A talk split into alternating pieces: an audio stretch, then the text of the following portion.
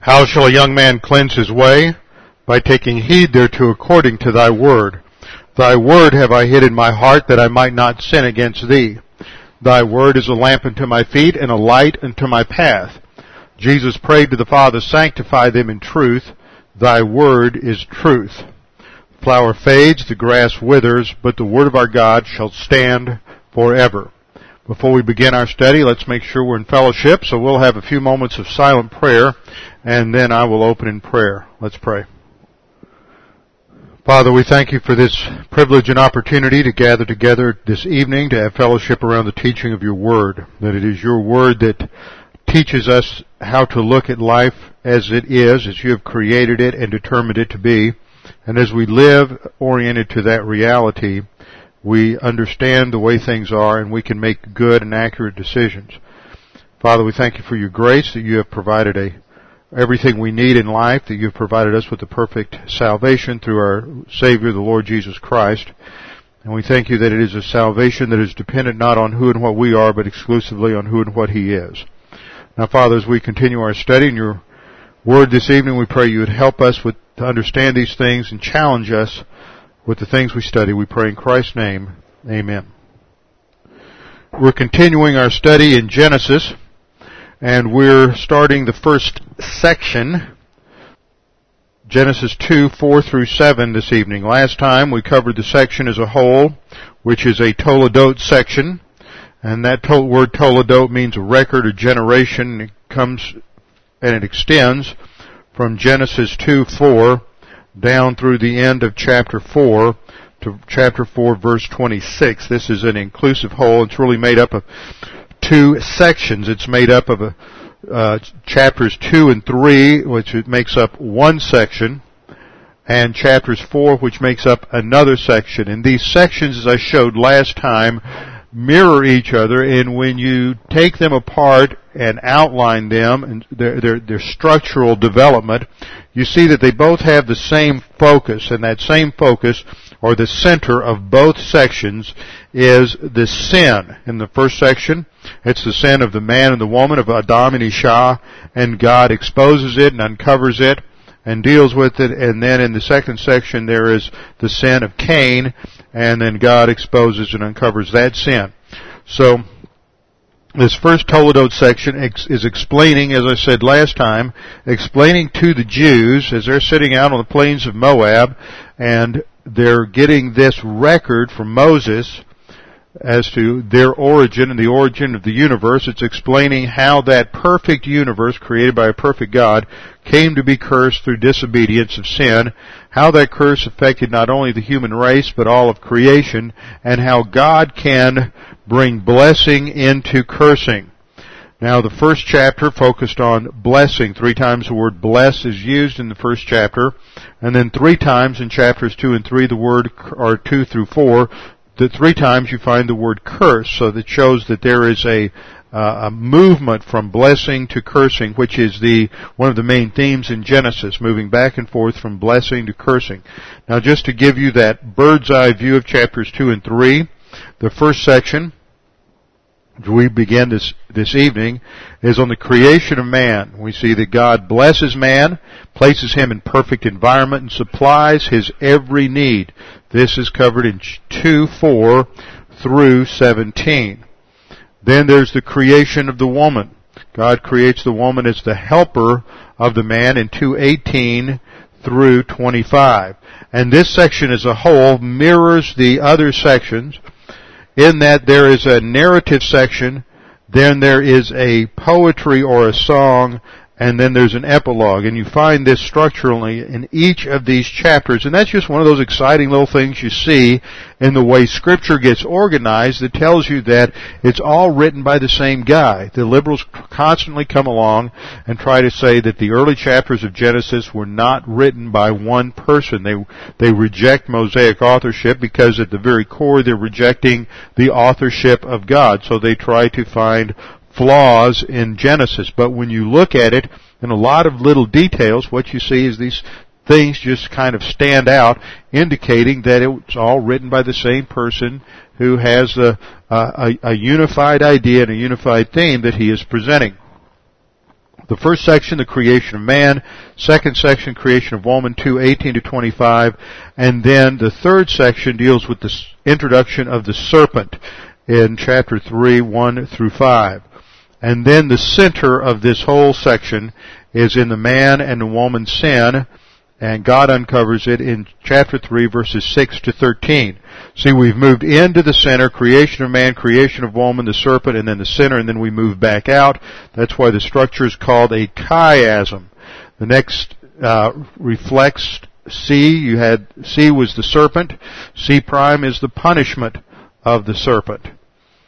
B prime is the punishment of the woman, and A prime is the punishment of the man. So you go man, woman, serpent in the center, and then you come back out, serpent, woman, and then the last thing being the punishment of the man. Now in chapters 2 and 3, we see that God is supplying, God blesses man in perfect environment, but man disobeys God and brings upon himself cursing and he brings that cursing on the environment. It's not just cursing on himself, but it is cursing on all of creation.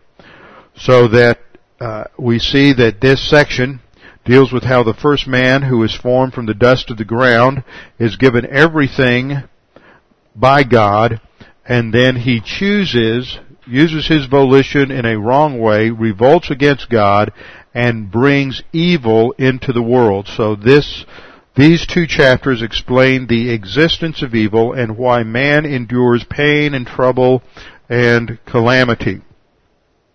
Now we're going to start off this, this evening. I'm going to give you an outline. Now I don't know if you've ever seen this kind of outline methodology. I'm just, I've been exposed to it in the past, but I'm beginning to find it's a little more efficient to use. Most of us are used to the Roman numeral 1, then capital uppercase A, and then a lowercase one, and then a uh, lowercase a, and then you'll have one in parenthesis, and then you'll have a in parenthesis, and then you'll have small Roman numerals. And when you get down into those minor sections, things get pretty confusing. And this is an outline methodology that some of you who are in high school or going off to college can uh, uh, learn. It's a lot more efficient. You have your first line, your first what would be the, all the Roman numeral letters are just are designated with an A. So you have 1A, 2A, 3A, 4A, and those are all your first level par- paragraphs or divisions. And then your next level, you indent that in one, and that's the B column. And that's just 1B, 2B, 3B, 4B.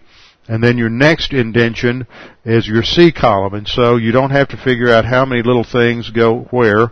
See the 2A, I see that furrowed brow out there. Trying to figure this out. 2A is your, your Roman numeral column. The 1B, the B column is, it's the same as your capital A columns. Your capital A indention. Then your C indention is the same as what would be just your Arabic number in a, in a not in the other outline form. And then your D column would be your lowercase uh, A, B, C, or D. But this allows you to indent all the way in and not lose track so much. It's a little bit different to get used to, and I probably didn't do a great job explaining it to you. It wasn't explained to me in a great way years ago when I was in seminary, and so I never really adopted it. And Dan and I were discussing it the other day. He's got a Hebrew professor that is, uh, has introduced him to this. He was excited about it. And I said, now wait a minute. I got two questions that have always bothered me about that outline system. And I asked him and I got answers and that cleared it up. And it is an easier way to run an outline. So what we see here in terms of this outline is in the, in the basic section, you have the history of the heavens and the earth. That's our Toledot section.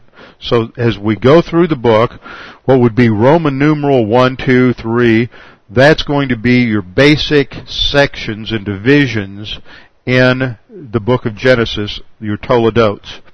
Then your first major subdivision in this history of the heavens and the earth is going to be the origin of sin in the human race. So you really have only two divisions in this section, the origin of sin in the human race and the development of sin in the human race. And that's going to be the story of Cain and Abel. So we'll have 1b and 2b, and that's it. Those are the two basic, basic divisions there. And then in this section, 2.4 to 3.24, there are going to be two sections. Section uh, 1c, God creates perfect environment for the habitation of mankind and the test for the angelic conflict, and that's 2, 4 through 25. And then chapter 3, verses 1 through 24 will be the, the second part of that, and that is that God, that man uses his negative volition to destroy perfect environment and fails the test for the angelic conflict. So you see how you have two basic sections. Where we are now is in the first section of 2, 4 through 25, the creation of man. This creation of man is 2, 4 through 17. We'll have two sections here, the creation of man, or actually there, yeah, two sections here, the creation of man, and then the creation of the woman and that will cover this, the entire section of chapter 2. But this section on the creation of man is subdivided into three sections. The first section is 4 through 7, which is the creation of man. This uh, next paragraph is 8 and 9, which is going to cover the uh, structure and geography uh, of the garden. Or actually, that's uh, uh, yeah, 8, 9, and 10 or eight, eight, eight and nine is the um, eight and nine has to do with the the provision in the garden. Ten through fourteen, the geography of the garden, and then fifteen through seventeen, the test in the garden, and then eighteen through twenty-five, the provision of a helper in the garden. But we will get into those details later. All we're looking at now is this 1E section at the bottom. God creates man and 1F, the condition of the earth prior to the creation of man. That's 2, 4 through 6, and then 2, 7 will be the creation of the man. So that's our orientation, the bird's eye view of this passage. So let's start in verse 4. This is the account of the heavens and the earth when they were created in the day that the Lord God made earth and heaven. Now let's just make a couple of observations about this summary statement. This is an introduction to this entire section from 2.4 down through 426.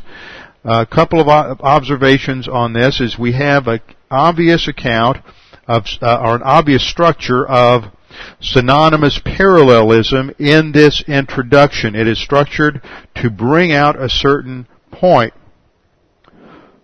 This is uh, skipping ahead. Well, I don't have this. I thought I had the slide on it. Okay, we'll use that that slide. I should have. Let me make one minor change here. I'll bring the point back back out again. There we go. This is the account. This is the account of the heavens and the earth, and then you have the phrase when they were created. That's your first line. Of the heavens and the earth is part one. When they were created is part two. And that is mirrored by uh, the line in the day when the Lord God made. There's a parallelism there. And then it comes back out to earth and heaven. And it's and there's it's like a mirror image. You know when you look in the mirror, you're the you see things uh, in reverse, and that's what you see here. It starts off with the statement that um, the first line states the heavens and the earth. This is the account of the heavens and the earth.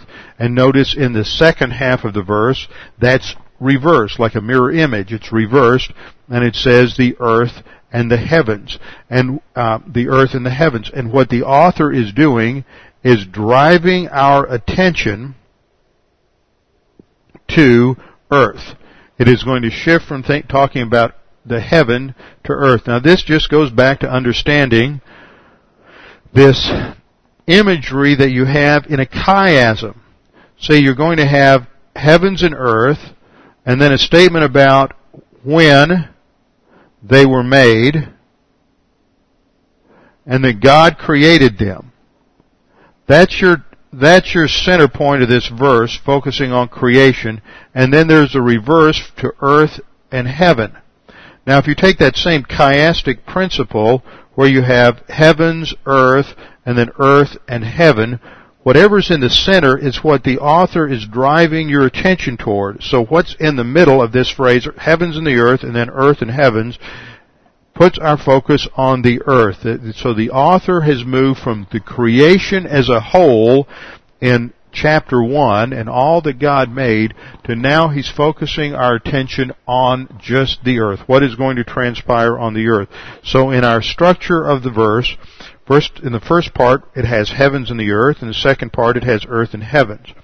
In the first part, it uses the Hebrew preposition bait or in, uh, in this case it's called the temporal bait, when they were created, and it uses the word bara, which is a word that technically denotes the creative activity of God. The creative activity of God. Only God is the one who creates. And then you have a synonymous, a line of synonymous parallelism that restates that idea in a slightly different way and slightly different vocabulary where the author says in the day, which is actually Hebrew idiom for in the day when, so he, instead of using the temporal bait, he is once again making, uses that temporal bait with the word yom for day, and he is making the same kind of statement in a, just using different words, when the Lord God made. Now, in the first part, he used a passive verb. He used the nifal stem, which is the passive stem of bara.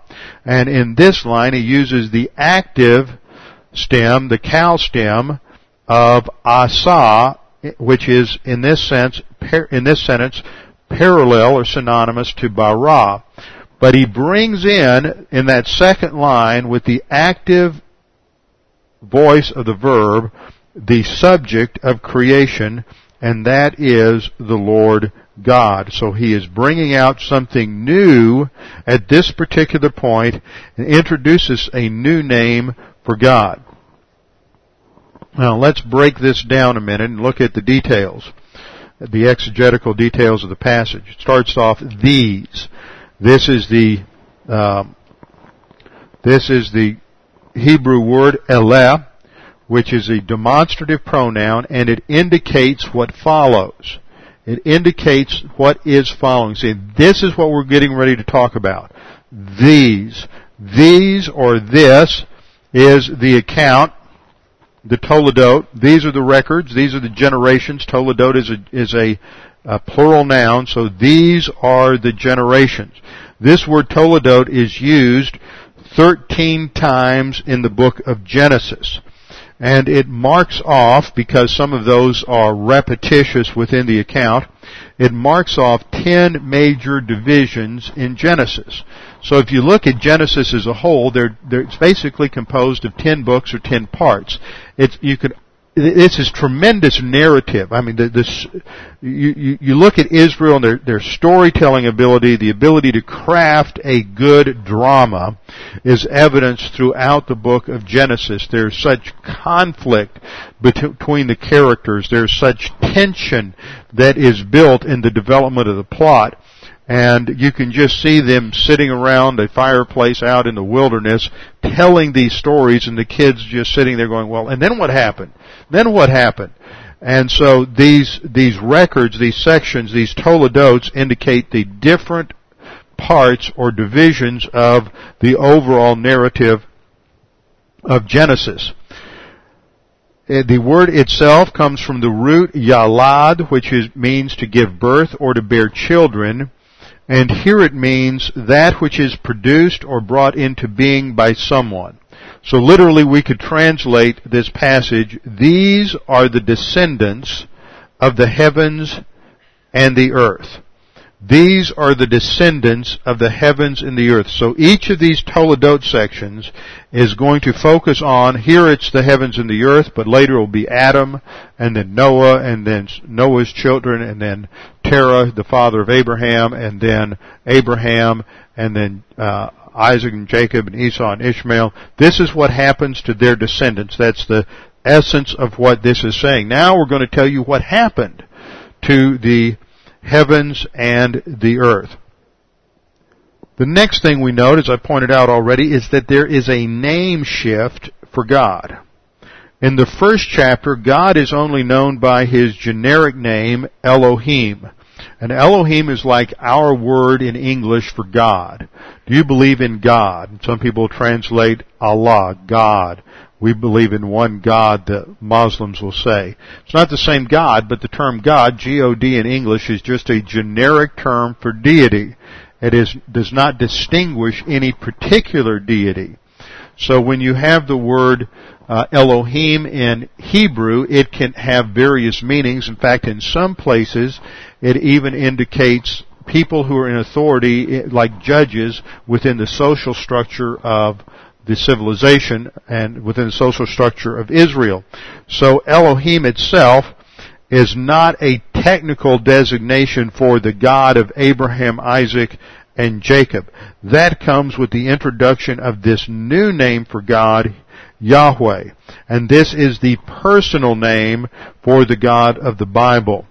Yahweh. This is, looks like, I've got the Hebrew up there on the, on the, on the screen, and it is composed of four consonants, Y-H, W-H and it is sometimes pronounced Yahweh or Yahweh. Uh, there was so much scholarship that was done in Hebrew by by Germans. Remember, so many of the Jews resided in Germanic-speaking countries.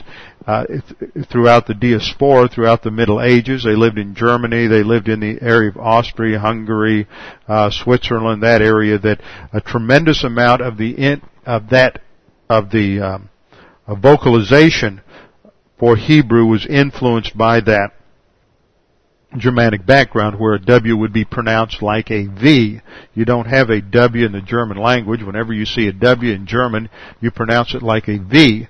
Whenever you see a J in the German language, you pronounce it like a Y in English. It doesn't have a J sound. It has a Ya uh, uh, sound, the sound of a Y.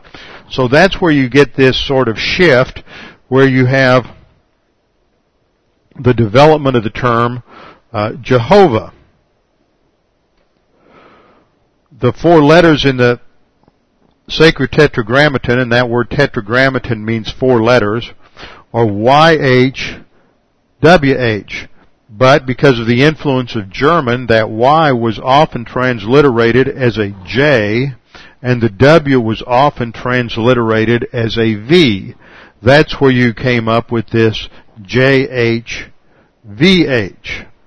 Now the other thing about the, about the tetragrammaton is that the Jews, out of reverence, developed a superstition about pronouncing the name of God. So whenever they would read the scriptures, rather than pronouncing the name of God, they would read Adonai.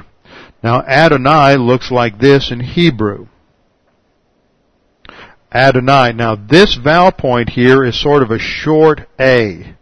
Almost a, almost, it's, it's, it's called a, Kamat Shava, and it's a very short, short A.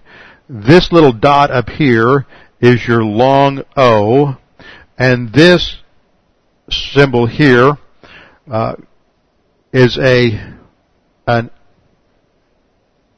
an A sound. That is a vowel point for an A sound. So what happened is, and this is sometimes written this way, so what happened is that as they wrote these words in the Hebrew Bible, they would write out the Y, H, W, H, those were the consonants, but when they added the vowel points, they added the vowel points of Adonai and put that underneath Yahweh to remind the reader not to read Yahweh, but to read Adonai. As a result of that, because of the vowel pointing there, you develop a word, you pick up that first vowel that's a short E, Jah, you pick up the O from Adonai, put it after the H for Jehovah, and then you take the last vowel A and put it in there, and that's how you got that word Jehovah. But Jehovah is not a Hebrew word. Jehovah is a made up word based on the consonants from one word and the vowels from another word. So when you get people like the Jehovah's Witnesses that come along and knock on your door and tell you that Jehovah is the only name for God and there's only one God and it's Jehovah, well, they're worshiping a made up name. That's essentially what's going on with the Jehovah's Witnesses and they plus a number of other problems because they deny the deity of Christ and the eternality of Christ and that He is the eternal Son of God. So this is where that word uh, comes from, and the first time that we have the appearance of Yahweh in the Old Testament is right here in verse 4. Now the other thing that is important noticing this is that liberals since the early 19th century have attempted to use the name shift to attribute different portions of Genesis to different authors. Well, one guy likes the word Elohim, and you can always tell when he was writing because that's the word he uses to refer to God. And this other writer, he likes the word Jehovah. He likes to always refer to God as Yahweh, so he's the Yahwistic author, and he wrote these sections. And then somebody came along somewhere around the 5th century BC, notice about a thousand years after Moses, somebody came along in the 5th century and just sort of edited these things together. And so they're really different and divergent accounts of scripture. And that is, I've disproven that earlier in previous previous classes, so we won't get off into that, but that's why it's called the JEDP theory. J for Jehovah, the one guy preferred that name, E for the Elohim author, the Elohistic author, the D for this would be the Deuteronomist who wrote Deuteronomy, and then P for a priest who came in later and added other sections. But it's just sort of guesswork and by liberals who have to figure out some way it got written since they reject the Bible's own account that it was written by Moses. Actually, the meaning, the understanding of the significance of Yahweh doesn't come along until Exodus. God's name is known by Abraham as Yahweh, but the real significance or meaning of the name is not revealed until Exodus. And when God appears to Moses in the burning bush and commissions Moses to go back to free the Jews from their slavery in Egypt, Moses says, well, who shall I tell the Jews has sent me? And God said to Moses in Exodus 3:14, I am who I am, and he said, Thus you shall say to the sons of Israel, I am has sent me to you. You see the root the etymological root of this word Yahweh is the verb hayah, y, I mean H-A-Y-A-H. And hayah is the word for, is the to be verb. It's the word for is or was or to exist. And it has the idea the idea behind the name is to emphasize the eternal self-existence of God. The eternal self-existence of God. I am who I am. This idea, I am that I am, is further reiterated in Revelation 1-8 when it refers to the Lord as the one who is and who was and who is to come the idea of these senses, past, present, and future, being being all there in that name, was um, was elucidated by Rabbi Bechai, a early medieval rabbi. These three times past, these three times past, present, and to come, are comprehended in this proper name as is known to all. So he recognized that the very name of God, I am who I am, includes God's eternal existence in the past, His omnipresence in the present, and His eternal existence in the future. Now it also had specific significance for the Jews because it is Moses who comes to the Jews on the plains of Moab and says, I mean, oh, excuse me, he comes to the Jews in, in Egypt and he says, Yahweh has sent me. So it is Yahweh who delivers the Jews from slavery in Egypt. It is Yahweh who brings the plagues. It's Yahweh who parts the Red Sea. It's Yahweh who sustains them in the wilderness. And it is Yahweh who speaks to them from Mount Sinai and gives them the Mosaic Law and enters into a covenant. We studied that in the past. Enters into the Mosaic covenant the Sinaitic covenant and gives them the law. So when they hear the name Yahweh, the one thing that that always reminds them of is God, the God who has entered into a contract with us as a nation. God has entered into a contract with us. So when the Jews on the plains of Moab, remember this is the second generation, the Exodus generation has died off, these are their children who have obeyed the Lord. When they hear Moses tell this story and, and Genesis 2, and that it is Yahweh Elohim who forms man. The Yahweh who forms Adam is the same Yahweh who entered into a contract with them, and the very mention of the term of Yahweh picks up the moral demands of a covenant God. It is Yahweh who placed these moral demands of the law on Israel, and it is the same Yahweh who places a moral demand on Adam in the garden. So this is, this is all packing the picture of the narrative in Genesis 2 that God is going to establish a volitional test for the human race and the core issue in morality is going to be obedience to God or not. Now by, uh, now this is transliterated in English with the words Lord, usually capitalized with a capital L-O-R-D, always indicating that that is the transliteration of Yahweh. That way you can look at your Bible and tell what the original would be. If it's a lowercase, uh, if the second letter, second, third, fourth letters are in lowercase, then it's probably Adonai. When Lord has small caps, then it's Yahweh, and if it's the word God, G-O-D, uppercase G, lowercase o and d, then that's uh, a reference to Elohim.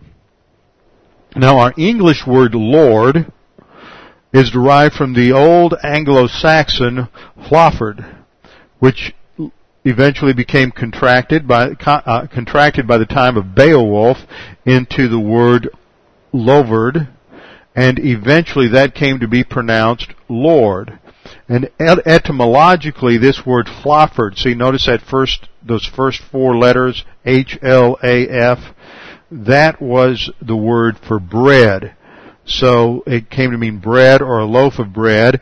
And so the idea is that the Hlaford or the Lord is the one who is the giver of bread, the, the provider of bread, the one who sustains and nourishes his creature. So the English word Lord is an apt trans, uh, translation for the biblical word Yahweh is the one who is the creator of all and the one who provides everything. So Genesis 2:4 simply introduces this next section. When the earth was created in the day that the Lord God, Yahweh Elohim, made the earth and the heavens. Now verse 5 begins to continue to describe the conditions on the planet at the time of the creation of man. We read in verse 5, Now no shrub of the field was yet in the earth. No plant of the field had sprouted. For the Lord God had not sent rain upon the earth, and there was no man to cultivate the ground. Now this is a verse that in the English not only sounds contradictory to chapter 1, but you're really missing the, the real power of this verse as it comes across in the Hebrew. Because there's an ominous tone to this verse. It looks to us like it's just saying, hey, there's not any shrubs yet, the ground's pretty barren, uh, no plants have come forth yet because there hasn't been any rain and man hasn't been created yet to till the ground. So you think of the earth by looking at this as just sort of a barren patch and nothing's popped out yet. But that's a contradiction to what's gone on in chapter 1. And you, first of all, you have to assume that anyone who is a writer if they have two or three brain cells that are connecting, would recognize that if he wrote it this way, uh, was was saying that that this was a barren land, that that was a contradiction to what he wrote just some 20 verses earlier. But see, the typical liberal uh, especially liberal theologian, has such a high view of man and such a low view of God, but they have, because of evolution, they, they think, well, ancient man was much dumber than we are, so he really didn't know that he was con- contradicting what he had just said just 20 or so verses earlier in describing the third day of creation. I want you to just turn back a page and look at verse 12 verse 11 and 12 actually in chapter 1. This is the third day. Then God said, let the earth bring forth grass, the herb that yields seed, and the fruit tree that yields fruit according to its kind, whose seed is in itself on the earth. And it was so, and the earth brought forth grass.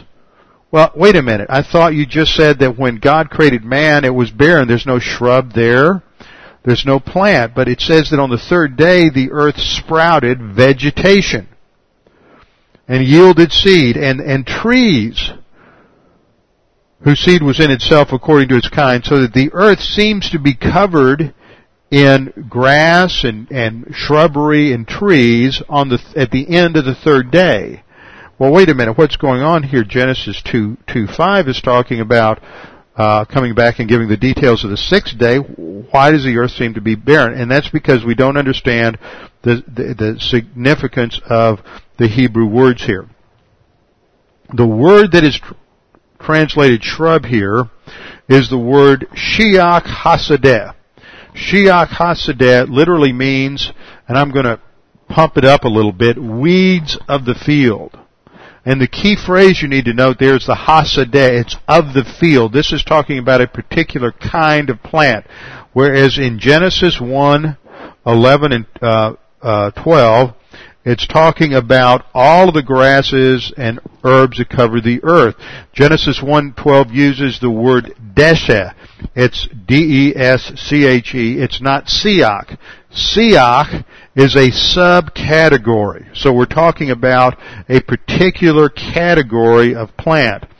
Now the desha that talks talked about in Genesis 1:12 that God says, uh, "Let the earth bring forth grass." That's desha. It's comprised of two categories.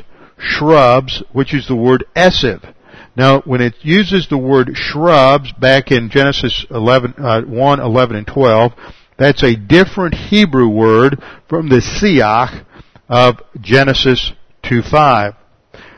So Genesis 2.5 is talking about a subcategory and it is parallel, this of the field brings in the idea that is seen at the end of the section. Look at the last couple of verses in, um, not the, actually the last couple of verses, but look at verses uh, 18, verse 18 of chapter 3. There we read that, in verse 17 where we get the curse towards the man, Cursed is the ground for your sake, in toil you shall eat of it all the days of your life. So the ground now becomes cursed. What happens? Both thorns and thistles it shall bring from for you, and you shall eat of the herb what? The herb of the field. So the of the field is particularly related to agricultural products. Now, the fact is that we get this misconception when we look at the garden. We think of the garden, there's a garden, and then there's the, the translation in uh, later on in the verse it says that Adam is placed in the garden to t- and it's translated to tend and to keep it. And so we get this idea that Adam's created to be a gardener. And so we pick up this idea that he's already working as a gardener, but that's not what's going on in the text. The best analogy is that Eden is set up as like a temple. Eden is set up as a temple and Adam and Isha are placed in that temple as the priests who serve God and their role is to serve God and to rule the creation. And that is the function of their priesthood in this Edenic temple. And we'll see that when we exegete that verse, that the word to tend, avad, is the word to work, but also is used of the priestly service in the temple. So these are words that are heavy with, with worship connotation. Now, when it says in verse 5, before any plant of the field was in the earth, this word shiak has the idea of plants that grow in the desert or the steppe. It's a subcategory of esav, and it refers to plants who who live out in the desert steppe. Now, there, remember, there's no desert in the perfect environment of Eden. So these plants weren't in existence yet. These plants haven't come into existence yet. So that's what the author is saying. It's a, it's an ominous foreshadowing. He's telling his people now when God made the heavens and the earth, remember this was before any of the weeds of the field were there, before any of those thorns and thistles were there, and before any herb of the field had grown. What's necessary to grow the herbs of the field? Genesis chapter 3 18, you have to have a man tilling the soil. But you don't have a man tilling the soil until after the fall. He doesn't have to work the soil for food until after the fall. Before that, he's got this lush Garden of Eden with all kinds of fruit trees that provide everything he needs to eat. He doesn't have to go out and labor intensively in order to get the food. He has responsibility and work that we'll see, but it's not laborious work and his sustenance is not dependent upon him getting out there and working the soil. So when, when Moses writes this, he's, he has this foreboding tone here that, remember, this is before there were any thorns and thistles. It's before you had to work and produce agricultural crops. For the and the Lord God had not caused it to rain on the earth, and there was no man to till the ground. And again, that second part of the verse brings in that ominous tone. When did it begin to rain on the earth? With the flood of Noah. That's a tone of judgment. Rain was judgment from God. There was no rain between the creation and the flood. There was a different hyd- hydrosphere in operation on the planet that watered the land, and so uh, rain itself, the coming of rain, is a indication of judgment and the fact that there's no man to cultivate the ground again that's a result of judgment. So verse 5 is a is a verse that is talking about the fact that this is before there was any curse in the land. In fact what he's basically saying is now remember this was a time before the curse was on the earth and or there was any judgment on mankind this was a time before the curse was on the earth or there was any judgment on mankind. Furthermore, when you look at the verse in the Hebrew, it uses a word twice, the word kol, K-O-L. And literally it reads, in the English it reads before any plant of the field was in the earth, and that's not what it says. It doesn't say before any plant, it says literally the word kol means all, and it says before all the plants of the field were in the earth. So he's not saying before any plants, but he's saying before all of them. There were some categories of plants that weren't in the earth yet. The thorns, the thistles, the weeds, the cactus, the cacti, all of these were not there yet. Not all the plants of the field were in the earth, and not all the herbs of the field were in the ground. So God has already created the broad kind categories, and they have come forth from the earth on the third day, but there's going to be a shift after the curse, and there are going to be some new types of plants that spring forth from the original kinds that are uh, less conducive to life. If you've been working in your garden lately, you know exactly what I'm talking about. Now there's another play on words that's developing here, and that is this word ground. It is the Hebrew word Adamah. You just spell it like Adam, except you put an AH on the end of it, and this is setting up a pun. The writer of Genesis uses a tremendous number of paronomasias or word plays that bring out different subtle points in the text. But we will get to that after the next verse. Verse 6 we read, But a mist went up from the earth and watered the whole face of the ground. And here he uses the word Adamah a second time. So we're having Adamah, Adamah, and then man is going to be formed in verse 7 from the dust of the ground, Adamah, but the man is Adam. So there's this word play between Adamah, ground, and Adam, the man, and he's called Adam because that means means red. He's colored like the ground. He's colored like the earth.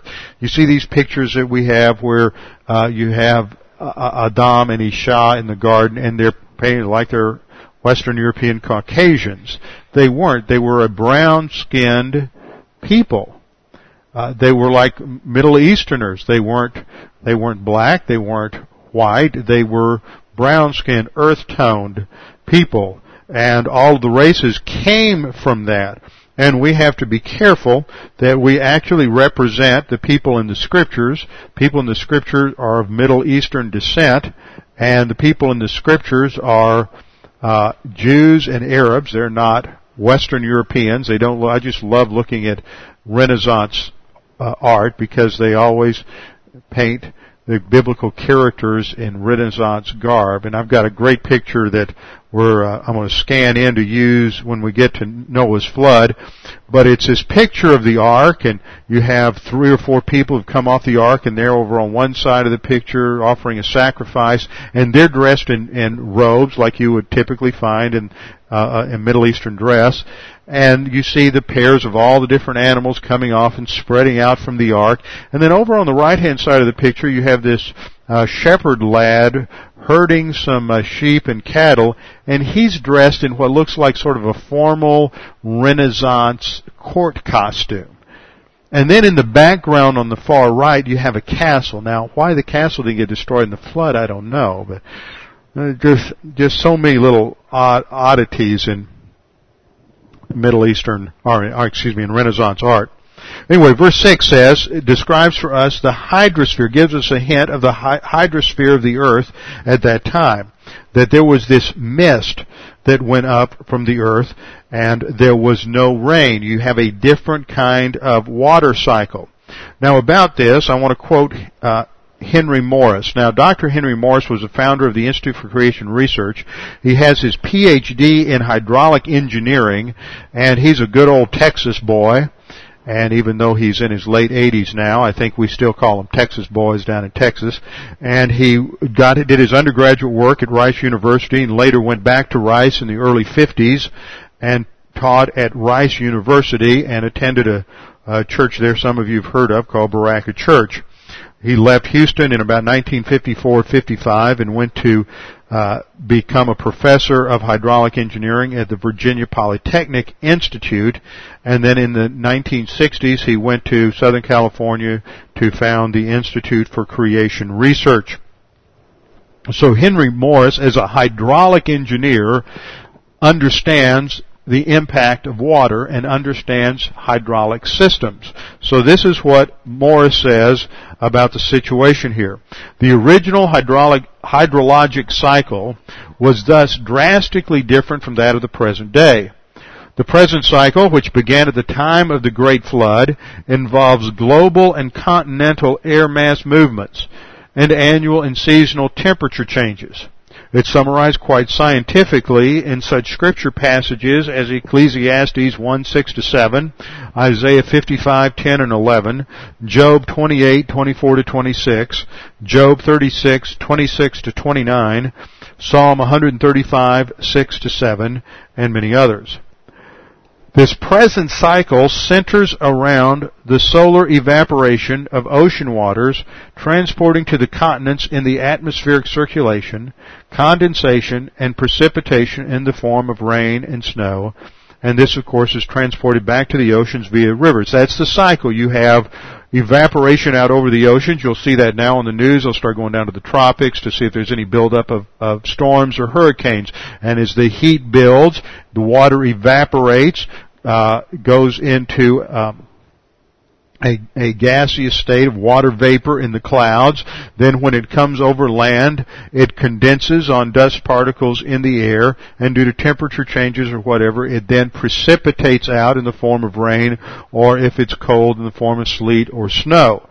That's the cycle. So it's built upon wind and it's built upon temperature variation. But obviously in this perfect environment you didn't have that kind of wind. You had a light breeze and you, you didn't have these major temperature variations. So it's a completely different water cycle. He goes on to say as originally cre- in, in the original world, however, there was no rainfall on the earth. As originally created, the earth's daily water supply came primarily from local evaporation and condensation. There was also, as noted later in the passage, a system of spring-fed rivers. Now, when he gets down to where he talks about the rivers in verses 10 through um, 14, he makes this statement. The change in temperature between daytime and nighttime apparently was adequate to, to energize daily evaporation from each local body of water and its condensation is dew and fog in the surrounding area each night. This arrangement was implemented on the second and third days of the creation week prior to the formation of the plants on the latter part of the third day. Now when he talks about the rivers, he said, the source of this river, and we saw last time there's one river that comes out of Eden and then it diverges into four. Says the source of the river was said to be in Eden, though presumably somewhere outside the garden itself. So that indicates that there is a location called Eden that is outside of the garden. Since there was no rainfall, the river would have to be supplied through a pressurized conduit from an underground reservoir of some kind, emerging under pressure as a sort of artesian spring. The fluid pressure, however, could not have been simple hydrostatic pressure. In other words, it's not just gravity at work here. Uh, hydrostatic pressure, which he explains is pressure resulting from gravitational flow of groundwater from a source area at a higher elevation. Because this would also depend on rainfall. So the pressure has to come from something else. This he explains in the next paragraph. The pressure in the subterranean reservoir could have been established either when the waters were first entrapped below the land surface and compressed by the weight of overlying rocks, presumably on the third day of creation, or else by heating from a deep lying heat source. The latter is more likely since otherwise the pressure would gradually be dissipated as the waters escape to the surface. If there was a continuing heat source, however, as well as a continuing supply of water to the subterranean pool, then the artesian spring at the surface could be fed indefinitely. In other words, you've got an underground cycle and not an above ground cycle like we have today. And somewhere in the bowels of the earth there's this heat source which would heat up the water and that's what's causing it to move. And you know, just like you go, you look at a fountain. You look at a fountain and water comes out the top and it goes down to the lower pool but it's it's recycled back up to the top by means of a pump. Now, what he's saying is that it's that heat inside the Earth's surface that generates this cycle. Heat rises, and so as it heats it up, it cycles that water. So it's a unique system. It's very different from what we would have on the Earth today. All of this is suggesting that the information available to Moses is information that fits a scientific framework as we understand things, but it is not anything that Moses would have had a frame of reference for. So how did Moses learn about this? It was either revealed to him by God or it was contained in these records that had been handed down from Adam and Noah uh, down through the generations. Now we come to the focal point of this first section in verse 7. Everything in verses 4 and 6 is just to describe the context of the creation of man in verse 7. The creation of man in verse 7. Then the Lord God formed man of dust from the ground and breathed into his nostrils the breath of life and man became a living being. So here we see, first of all, that God forms the human body from the dust or the chemicals of the soil, the chemicals of the ground. The emphasis here is on that the one who creates man is the same covenant God who creates Israel. It is Yahweh Elohim. Isaiah 43 1 says, But now thus says the Lord, that is Yahweh your creator, O Jacob. This is Yahweh who created you, O Jacob. He who formed you, Yatsar. Yatsar is a word that we have here for the formation of man in, in, uh, uh, verse, verse, uh, verse 7. O Jacob and he who formed Yatzer you, O Israel, do not fear, for I have redeemed you. I have called you by my name. You are mine. So Yahweh is a title that is uniquely related to the formation of Israel. Yatzer is a word that refers to the work of a potter. The work of a potter. This is indicated in uh, Isaiah 29:16. You turn things around. Shall the potter be considered as equal with the clay? That what is made would say to its maker, He did not make me. Or what is formed, Yatzer, there's our word again. Or what is formed, say to him who formed it, he has no understanding. So the imagery here is of a potter who is bent over his clay, just working with these raw elements, and he has a predetermined plan in mind as to exactly what he wants his product to look like. He is thoughtful, he's precise, he's deliberate, and there's a sense of artisticness to what is going on here. And that's the picture of God. This is not something that happens by chance. The human body is not something that God just said, okay, well, you know, I've, I started off making amoebas and bacteria, single cell creatures. That went pretty good. Then I went to uh, metazoa and protozoa, and I went on up the chain, and I got better as I went along. And now I'm going to come to man. And you know, I did pretty good with the apes and the chimpanzees and the orangutans, but let's just kind of clean it up a little bit, and we're going to straighten them up a little more so they stand a little more upright. And that that looks like a pretty good design. That's not what's happening here. The omniscient God, the omniscient creator God of the universe is bending over this and, and just let's, let's, uh, anthropomorphize or anthropopathize this a little bit. He's thinking, he's saying, I'm going to send my son who is going to reveal himself to these creatures. Therefore, this physical body that I am creating for him has got to be a body that is the best possible body that can be used to reveal who I am and what I am to creatures. This will be the highest finite form of revelation of God possible.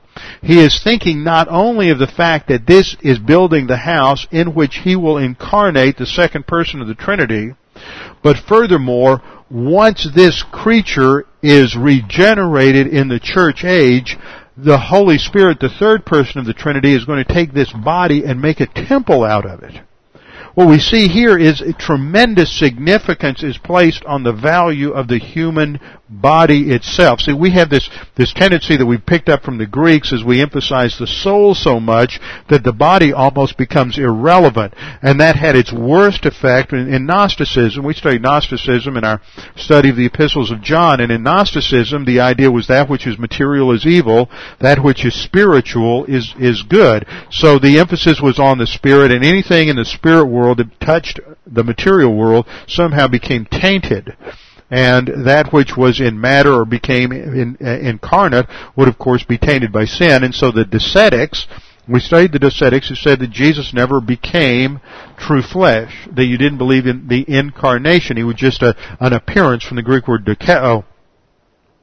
And this verse, understanding this and the significance of verse 7 shows that there is tremendous value placed upon the physical body of the species. It is designed specifically and intentionally by God so that when He incarnated Himself into this body, it would be the very best possible structure to present himself as to who and what he is and all of his character. If he's going to take all that he is and his infinite omni attributes and be scrunched down into one finite replica, this is the best of all possible bodies. And you can think in terms of all the different creatures that you come up with in these science fiction movies that God, of course, being omniscient, would have known all of those and many more possible configurations he could have come up with. So the body, the way you and I look in terms of our whole structure is specifically designed so that God himself can inhabit this body and be, and, and, and reveal himself. And remember, it is this body like you have and like I have that is the body that the second person of the Trinity will have forever and ever and ever in hypostatic union. He is sitting today localized in one place, even though in his deity he's omnipresent, but in his humanity he is localized at the right hand of God the Father in a body like yours and mine. That gives tremendous value to that body. And not only that, But as we study the development of the soul, the soul never exists without a body. So even though we emphasize the soul is the real you, there is no time when the soul doesn't have a body. It has to have a body through which to express itself. So there's an interim body. We know from Luke chapter 16 that the story of uh, Abraham uh, and the rich man I mean, excuse me, uh, Lazarus and the rich man, the Lazarus the beggar, not Lazarus the brother of Mary and Martha. Lazarus uh, and the rich man, and Lazarus goes to uh, uh, Abraham's bosom, and the the rich man goes to Tartarus, and he says, you know, uh, Father Abraham, uh, let Lazarus come and put his finger in the water and touch my tongue with it. So there's, that indicates he, if he's got a finger and he's got a tongue, that indicates some sort of interim body. And then we're going to have a resurrection body. And this shows that there is a unity in the makeup of man, which is exactly what we're going to see in our passage in verse 7. So man's physical body we see from this passage is formed from already existing materials. And this is the development of biological life, the DNA structure, cell structure, molecules, blood cells, and the brain as the home of the soul. But at this point, all you have is a body. There's no soul. Now let me pose a question to you. What would happen if someone came along at that particular point, at the end of that first clause in verse 7, right after the Lord God formed man of the dust of the ground, before he breathed into his mouth, and you've got this physical body laying on the ground, what would happen if somebody came along and decapitated that body? Would it be ethical? Would it be moral? Would it be God's plan? No. But would it be murder? No, because the soul's not there yet. It wouldn't be the plan of God, but it wouldn't be murder. Because it doesn't yet possess a soul. Biological life alone does not equate to full human life. It is potential human life. It's intended human life. It is what's called nascent human life. Everything being left to its own, it will gain, acquire that soul. So what we see in the first part is the formation of biological life, and then in the next part, we see, and we see this biological life, before we get ahead of ourselves, the biological life is formed from the dust of the earth, and this is the Hebrew word afar. A-P-H-A-R, meaning dust, earth, ground, ashes, sometimes mortar powder or rubbish. So don't think too highly of yourselves, that from which you came. Uh, we come from dust. It's used of clay in a number of passages. Job 4:19, how much more those who dwell in houses of clay, that is in physical bodies, whose foundation is in the dust, who are crushed before the moth. That's us. We have we live in houses of clay and our foundation is dust. Job 10:9, remember now that thou hast made me as clay, and wouldst thou turn me into dust again.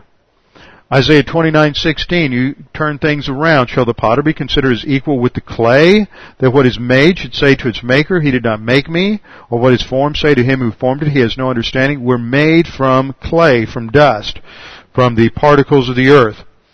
Isaiah 45, 9. Isaiah 45, 9. Woe to the one who quarrels with his maker. An earthenware vessel, see that's us, an earthenware vessel among the vessels of earth. Will the clay say to the potter, what are you doing? Or the thing you are making say, he has no hands. Isaiah 44, 8. Do not tremble and do not be afraid. Have I not long since announced it to you and declared it? And you are my witnesses. Is there any other God beside me or is there any other rock? I know of, uh, of none. But we have this treasure, even the New Testament picks up this idea, but we have this treasure in earthen vessels that the surpassing greatness of the power may be of God and not from ourselves. So we live in an earth-based body. God has developed this. Now, we are made from dust. Now, my one final point is that there is a contrast here with evolution. The Remember when in our study of creation and evolution, I said there's three groups of people. The first group are the people who've just plain capitulated to the scientists. They can't make any mistakes. They figured it all out on the basis of less than one, one one thousandth of all the available data. They figured it all out. it's really more than that. It's a, as we've seen in our study of the statistics. And the, those who capitulate are the liberals who admit that when it comes to the Bible, yes, that's what the Bible says, and they'll say that's exactly what it means, but it's wrong. Science is right. Then the second group are the accommodationists. And these are the ones who try to fit the Bible and science together in some particular way. The third group are the ones who accept the Bible to be a literal, accurate historical report of how the heavens and the earth were made. Now the accommodationist tries to come along, and when he reads this, that man is formed of the dust of the ground, he tries to get some kind of metaphorical meaning out of this. Okay, dust to the ground. That refers to that whole process of of coming up from just the primordial ooze all the way up through the uh, chain of of evolutionary being, all the way up to man. It's just a metaphor for this whole process that took uh, millions of years. The problem is you have to understand dust in the context. Remember the whole thing in real estate is location, location, location. Those are the three major rules in, in real, real estate. Well, location is context. And we have to look at the context. And dust is used a second time in the context. If you look at the end of this section, in 319, what Adam is told is, in the sweat of your face you shall eat bread till you return to the ground, to the Adamah, from out of it you were taken, for dust you are, and to dust you shall return. Now see if this term, being made from the dust of the ground, is metaphorical for the evolutionary process, then to be consistent, you'd have to go to verse, chapter 3 verse 18 and say returning to dust is a devolution and going down and reversing the evolutionary process. So there's no way you can be consistent. What amazes me about liberals is they think conservatives can't think. But liberal theology is so fraught with problems and internal inconsistencies, it is amazing the lengths to which negative volition and arrogance will go in order to try to avoid the fact that man is created to submit to an all-powerful God who puts a moral obligation on the creature. Furthermore, the the uh, liberal, the I mean the literal meaning here is made even more clear in 2:21 to 22 when the human female is derived from the one original uh, body. And this is clear from the New Testament. When we get into the New Testament, how does the New Testament interpret this? Well, we've seen this in two passages we've studied in 1 Corinthians recently, and we're not going to go through them again. But in 1 Corinthians 11, 6 through 9, we saw that Paul's argument, his reasoning, his rationale for why women were to maintain a position of subordination to the male is because the man was created first and the woman is created out of the man and created second. That's the same thing that is said in 1 Timothy 2. So the New Testament looks at this as a literal event where the male is created first and the female is created secondly out of the male. And the point I'm making is that if you start messing with Genesis 2, you under undercut key doctrines in the New Testament and you undercut marriage and the whole foundation of marriage and we see how this has worked out ideologically in our in our uh, Western civilization.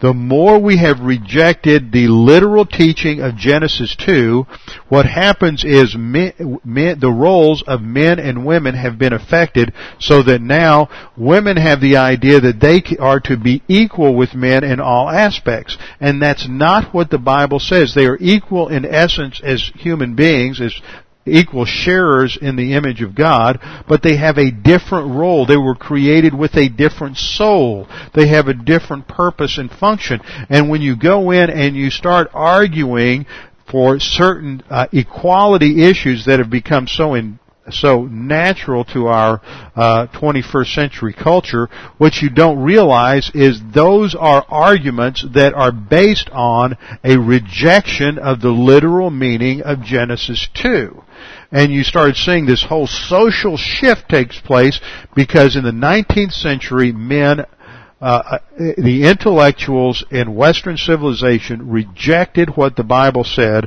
about who man was, who women, who woman is, and who the human race is. So, so far we've just been able to look at the creation of biological life as God forms the male from the chemicals of the soil, and next time we're going to come back and look at the uh, operation of breathing into man the breath of life and what that means. With our heads bowed and our eyes closed. Father, we thank you for this time to study your word this evening. We pray that you'd help us to understand these things and see how they apply to our lives. We pray this in Christ's name. Amen.